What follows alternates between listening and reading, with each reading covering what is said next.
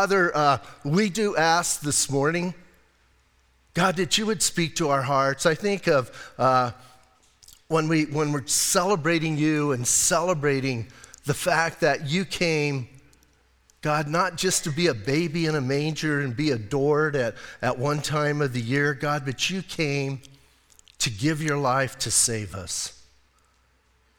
That we could inherit this thing we call eternal life from what you've done for us. And I pray today as we, as we watch and see as, as uh, the Apostle Paul takes such a strong stand for this thing we call the gospel. That, Lord, He's not ashamed, He's not backing down, He's, he's not going to let that one thing get destroyed. And I pray that it would, I pray it would minister to our hearts. And I believe there's some of us here today, we, we need a little bit of encouragement in that area that, that we would stand strong for the truth. And so give us ears to hear. Lord, take us to the place that each one of us needs to go in your word. And Holy Spirit, have your way in our hearts. And we pray these things in Jesus' name. Amen. Hey, uh, we left off where Paul was kind of talking about tradition and trying to move that away and defending the fact that he's a legitimate, a legitimate minister, a legitimate uh, apostle, and, and a legitimate preacher of the gospel. Now we get into a whole different area uh, this morning, I think, and looking around, and hey, we live in a military community, and I believe most of us in here would give our lives for freedom. We would defend our freedom. We would, we would do whatever it takes, and, and that's a good thing. But what are we willing to do to defend the gospel of Jesus Christ?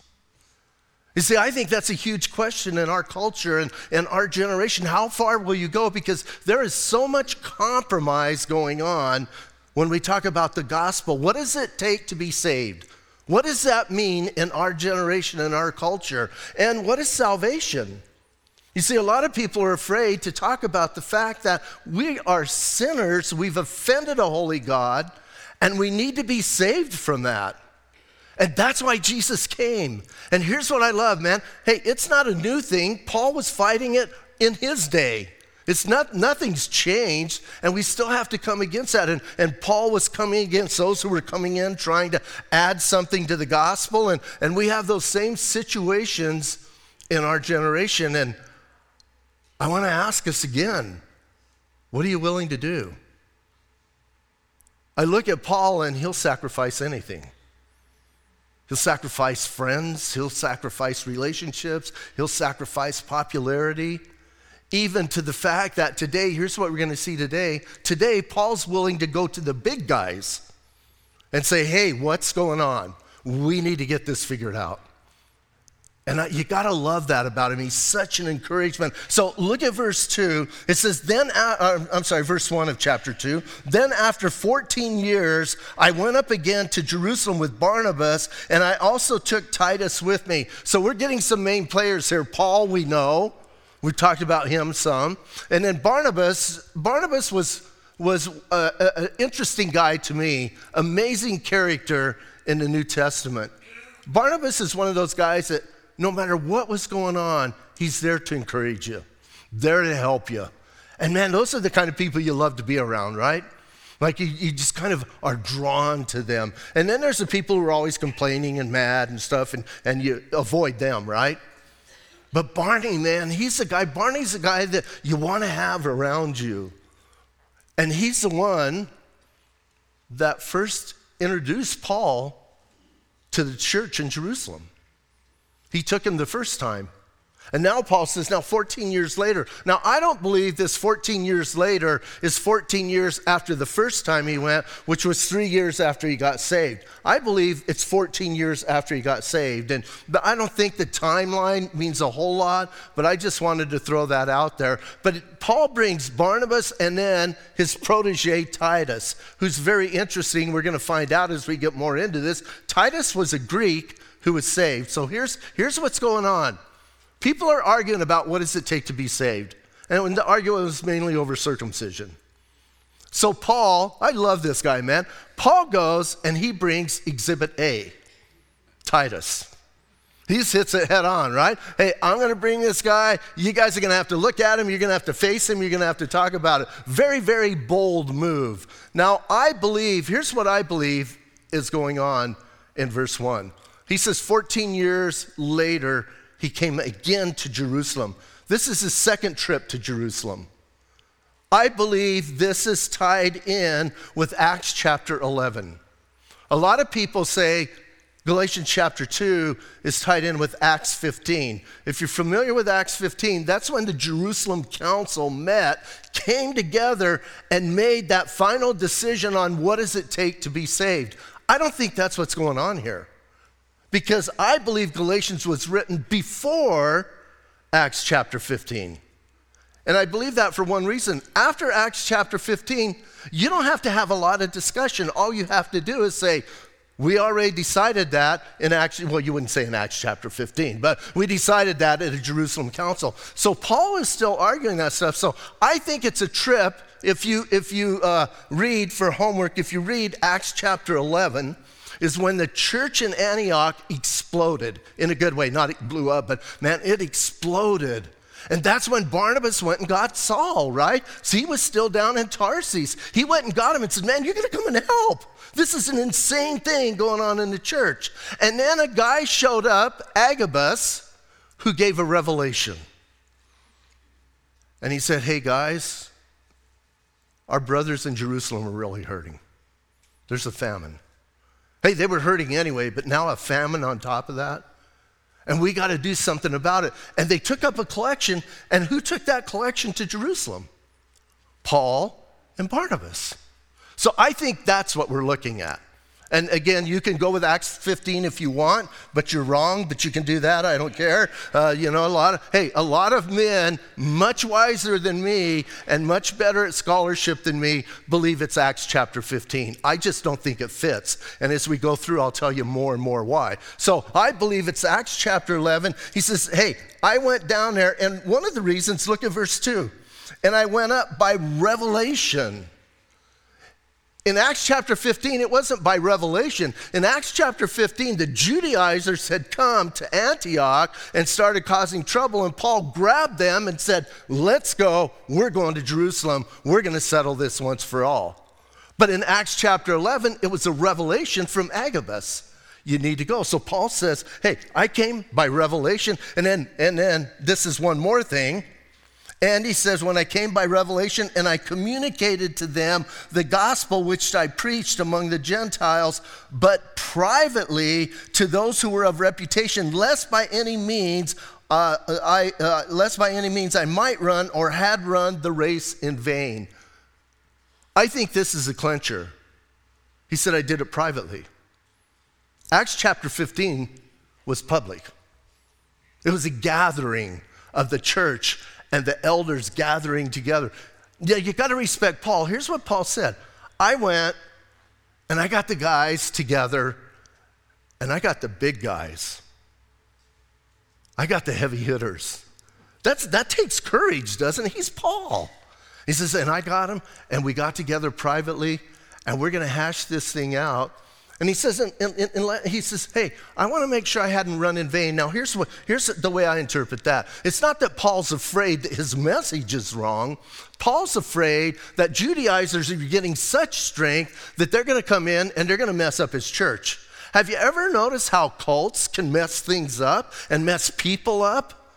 And hey, every cult that I know, their main issue is with Jesus. They, they, you can get on all these rabbit trails, but you got to boil it down to Jesus. And what do you do with Jesus? And these guys, listen, these guys were adding to Jesus. So he says, Hey, I wanted to make sure everything's okay. Imagine that conversation. Wouldn't you love to have been able to listen to that conversation? As Paul's talking to, we're going to read later on, as he's talking to Peter and, and, and, and uh, uh, James, the brother of Jesus, and John. Those are some pretty heavy guys. What would you say to them? And you got to love the fact that, hey, just like we're going to read, God's no respecter of persons, neither was Paul. And I also believe Paul was making sure that he was okay. We needed checks and balances on each other. And Paul is doing that. So he's going and he's having this meeting, he's talking to these guys, and then he tells us one thing. So the issue for them was circumcision. Look at verse 3. Yet not even Titus, who was with me, being a Greek, was compelled to be circumcised. So here's what he's saying. We had our discussion, and I kind of think it went like this Here's Titus. Let me introduce you to Titus. Now, Titus, give him your testimony. And Titus said, Yeah, you know, these guys came into my town, they preached the gospel. I accepted Jesus, I got saved, maybe got baptized, I don't know, and now I'm here, but I don't want to add baptism yet. So, hey, I just accepted, I believed that Jesus Christ died for my sins, and, and now I'm saved. And they went, Really? And then I think Paul added, And bro, did you get circumcised? And he went, Nope, didn't do it. And the apostles, James, John, Peter, here's what they said Good deal. All right. And through that, here's what's going on Titus was not compelled to be circumcised. Titus left that meeting confident in his salvation that he didn't have to do anything else to be saved. And, saints, we got to stand on that. And there's so much going on. Hey, in our culture, our generation, there is so much going on that we need to protect the church and the truth from all of that stuff. And, and I'm not saying we need to be jerks for Jesus. I'm saying we need to be men and women who are going to stand firm and we're not going to back down and we're not going to give up and we're not going to get together for the sake of unity and singing kumbaya because we don't want to offend people. Truth will always divide, saints. Don't forget that. It will always divide. Because even being almost true isn't true. And so Paul had this, this thing. So I, I can imagine then, I can imagine, I kind of think there was like, I think Titus is going, phew, Good deal. Not, not that he was worried about being circumcised, but just that, you know, he made it through that time. And so they did that. And, and, and I love, listen, he keeps kind of saying, in the beginning, he said, I went up to these guys who, who were, had the reputation of being something. So he's kind of, listen, he's kind of putting down the Judaizers. The Judaizers had put the apostles way up on this pedestal. And Paul's being a little bit sarcastic about it. Not to the apostles not telling them, hey, you guys are, you guys are, you know, boasting and bragging about yourself. But he's letting the Judaizers know, quit putting them up there so high. They're just the same as us. And in verse 4, he says, And this occurred because of false brethren who secretly, who secretly, I'm so sorry, because of false brethren secretly in and then he says, go down to, go down to verse 5. Uh, he says uh, that these uh, brethren secretly brought in to whom we did not yield submission even for an hour that the truth of the gospel might continue with you. Now, I skipped a part because I think it's parenthetical, and we'll get back to it, but here's what he said. And hey, if you're a Bible marker, if you're an underliner, highlighter, highlight the word false. Paul called them false brethren. They weren't brothers, they secretly came in. And you know what? Even, hey, if the person sitting next to you isn't circling that, reach over and circle it for him. But Paul is making sure that we know something. People who deviate from the truth of the gospel are false they're not true.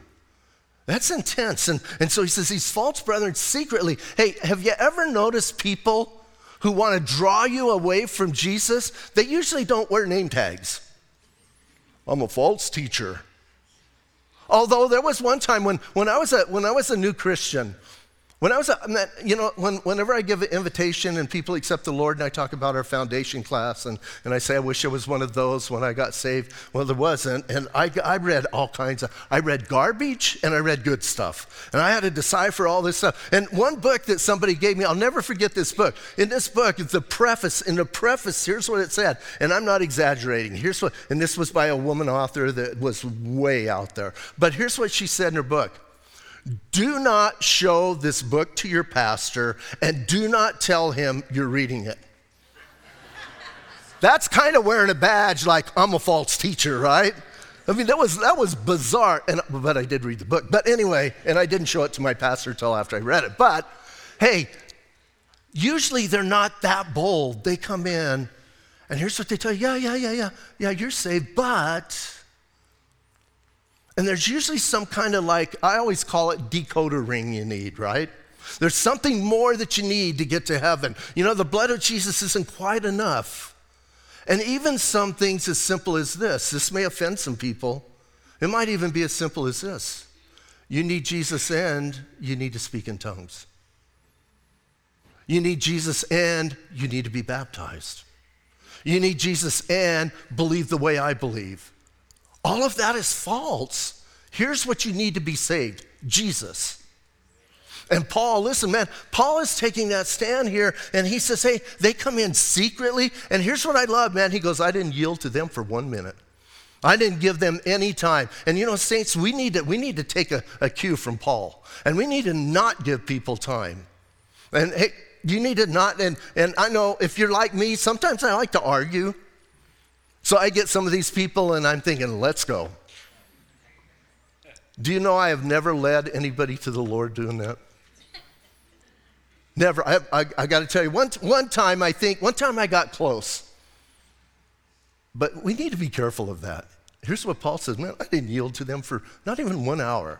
We might say one minute. Oh, and then getting back to the parenthetical part about the, the false brethren, he says, hey, these false brethren secretly brought in, and then he describes uh, how they got there. They came in, in the middle of verse 4, who came in by stealth to spy out our liberty, which we have in Christ Jesus, that they might bring us into bondage. Listen what people are doing. They're taking away the freedom that you have in Christ. My Bible says, if the Son sets you free, you're free indeed and they want to rip that off and they want to get you in some kind of bondage so you're obligated to something or someone or some group. And he says, hey, they came in, they came in stealth again. They're usually not real open about it and they kind of like try and draw you away. And then he says, hey, and then they want to spy out the liberty that we have. So Paul says, I didn't even yield to them, not even for one minute.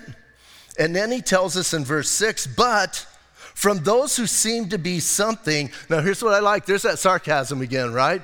Oh, but from the guys who seem to be something. Again, not towards them, but towards the false teachers as they, they say that. He says, may, maybe a little bit towards them, I don't know. But he says, oh, but for those who seem to be something, whatever they were, it makes no difference to me. God shows pers- God shows uh, personal favoritism to no man, for those who seem to be something added nothing to me. Here's the thing you and I need to know God is not a respecter of persons. And you need to understand that. You know, sometimes even I think I think sometimes we get messed up and we'll put a pastor up on a high pedestal. You know what the difference between me and you? Nothing. We're the same. You have the same access to God that I have. Some of you probably have better access to God than I have. You probably sin a lot less than I do. One of the major differences, maybe, and I don't know about you, is I have the gift of teaching. And God uses that. And and, and hey, that doesn't make me better than you. And here's what Paul is saying, man. You don't put people up on pedestals. Those guys who seem to be something, they didn't add anything to me. And God's not a respecter of persons. And God's not respecting the fact that, hey, they were there and I wasn't. Remember, he's kind of fighting that whole thing. So he says, hey, you need to know that. But, verse 7, but on the contrary, when they saw that the gospel for the uncircumcised had been committed to me, as the gospel for the circumcised was to Peter, for he who worked effectively in Peter for the apostleship to the circumcised also worked effectively in me toward the Gentiles. Now, there's a whole bunch there, and I think there's a little bit of confusion. When he, when he starts out and he says in verse 7, he says, When they saw that the gospel for the uncircumcised had been committed to me, and the gospel for the circumcised to Peter, he's not saying there's two different gospels. I want to make that clear. It's not like you have a gospel for the Jews and then you have a gospel for the Gentiles. Here's what he's saying one gospel committed to do, to different men, to minister to two different kinds and groups of people, and each man is going to do it differently. Hey, I'm a, I, you know what? You guys are not going to share the gospel the way I share the gospel. Why? Because we're different. Thank God we're different, huh? And you're, you're gonna, you, God's going to use your personality. He's going to use how, you, how He made you up. He's going to use things in your life. And Paul's recognizing that. Here's what he's saying My main ministry is to the Gentiles.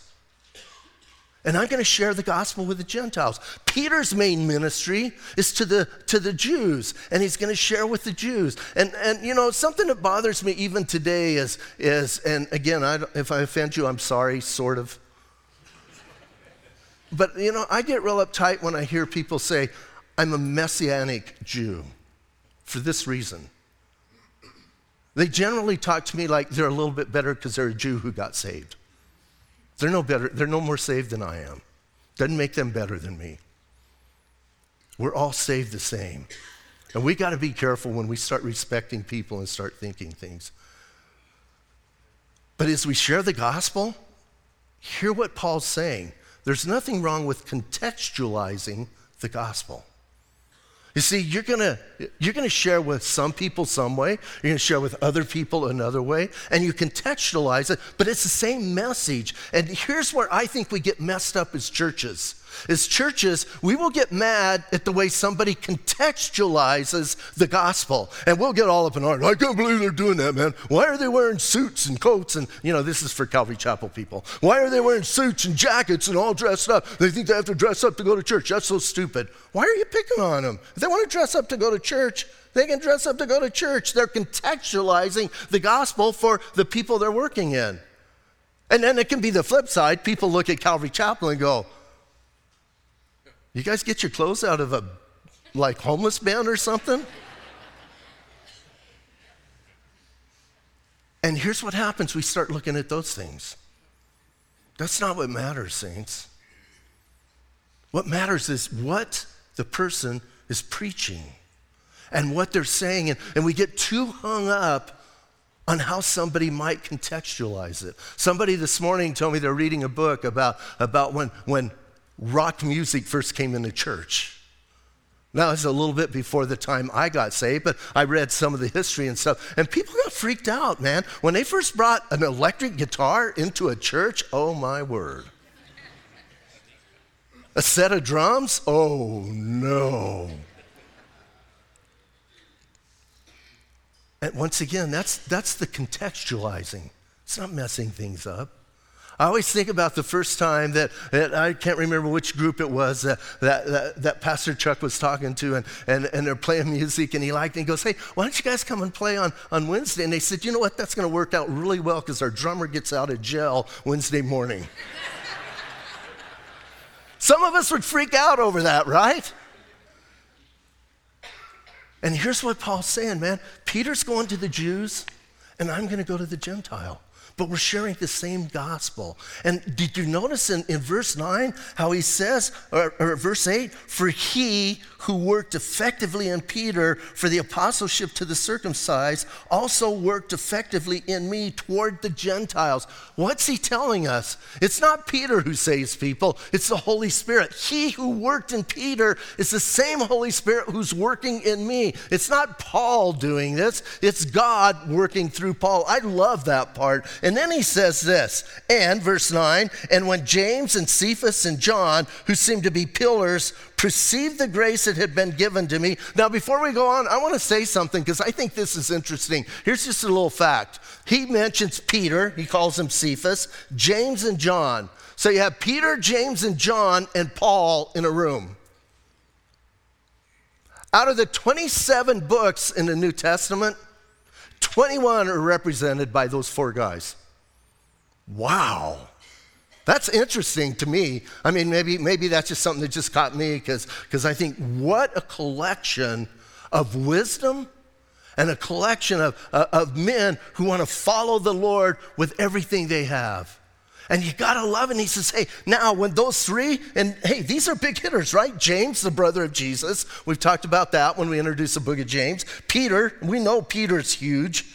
And then, and then you have John, and, and just think of even the different personalities when, when you just say that. I think, I think James, the Lord's brother, I think he might have been like one of those thinker guys and, and that type. And I don't know why, I don't have a lot of background on him. But Peter, we know Peter, right? Peter's just brash and bold, and he you know, just says what he's on, what's on his mind. Paul, Paul's an educated guy, man. He's the scholar of the bunch. And you have him, and then, and then John, to me, John kind of seems to be the gentle guy, although he's not afraid to say what needs to be said.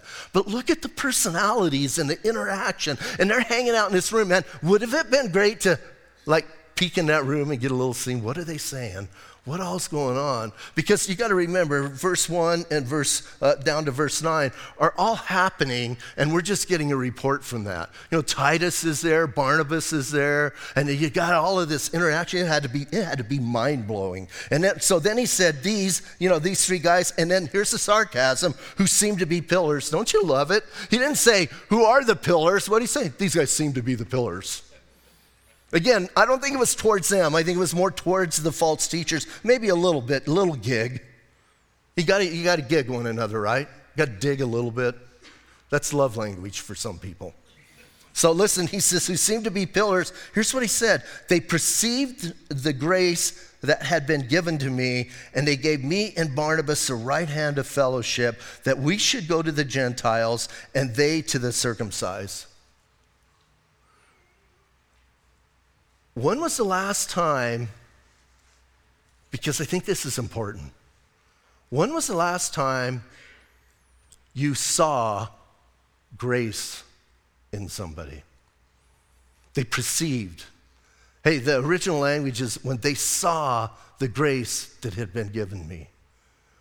When was the last time we observed that? And here's what, here's, you know, as, as I studied this this week, here's what, here's what was on my heart.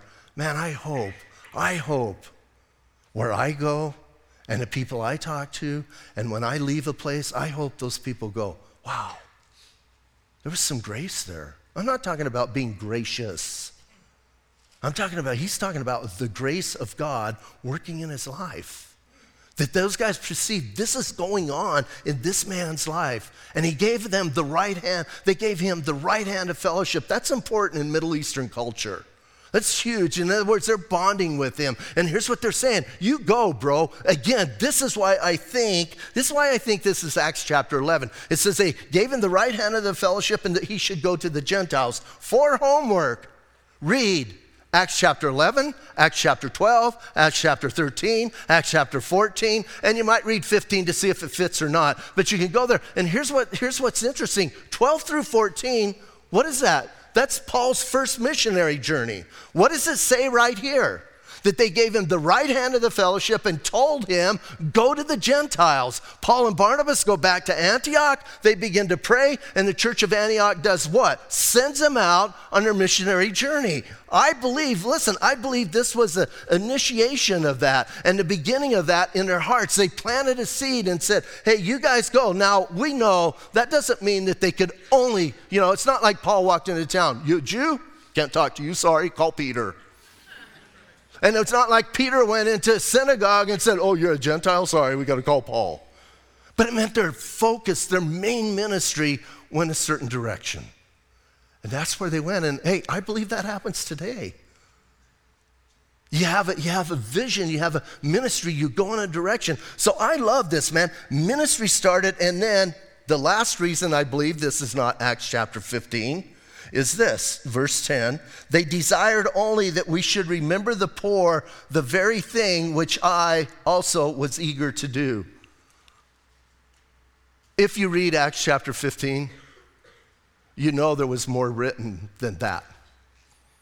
And I'm not going to tell you what it was, so you'll read it. But Acts chapter 15 is very dogmatic about what they were to do.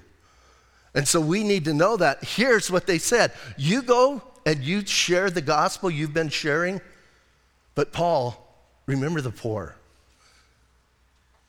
Why was Paul in Jerusalem? I believe he was there for the poor. He says, Hey, this is the very thing I was eager to do. It's like, it's like they go, Hey, Paul, remember the poor. And he went, Well, duh. I just dumped a boatload of money on you guys. But when we think about remembering the poor, see, I think we can get mixed up in churches. Some churches are weak on the gospel and don't share the gospel, and they're huge on social things.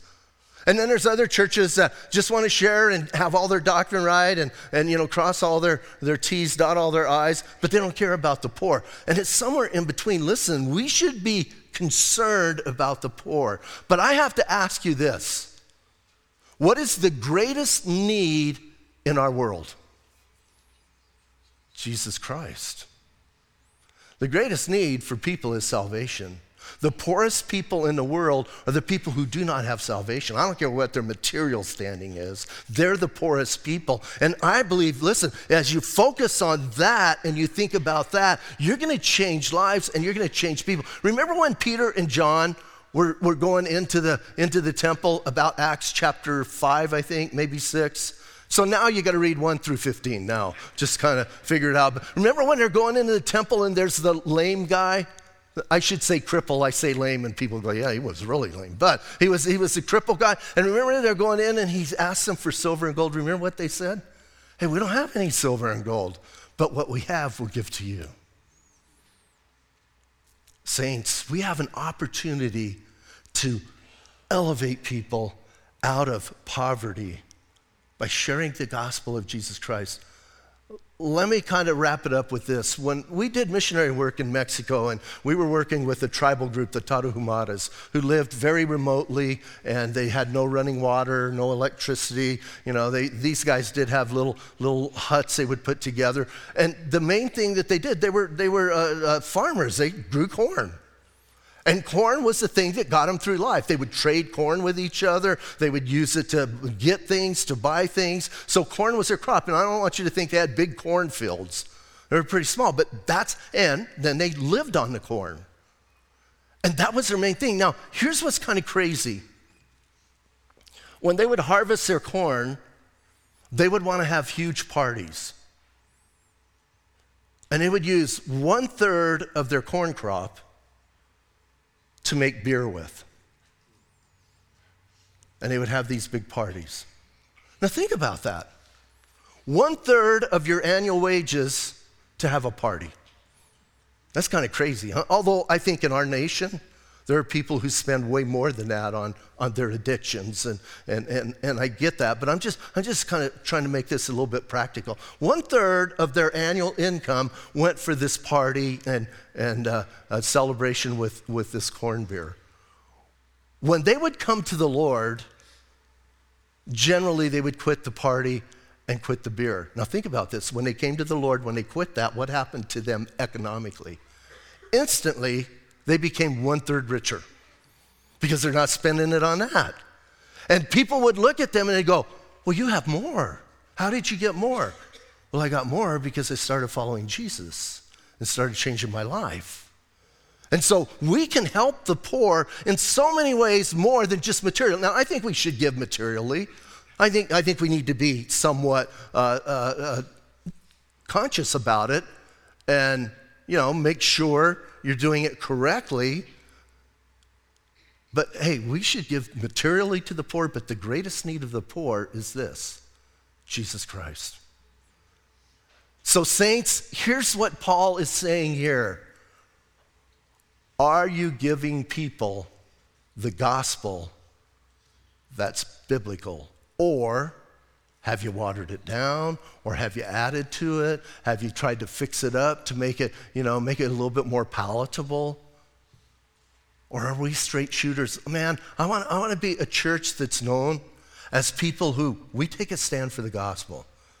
We might not take a stand for a lot of things. I don't think we should be political. I don't think we should, you know, take stands on, on, on certain parts. But I do want us to be a church that's known the fact that we are going to stand up for the gospel of Jesus Christ. And we're not going to budge, we're not going to back down. Let's stand up and pray.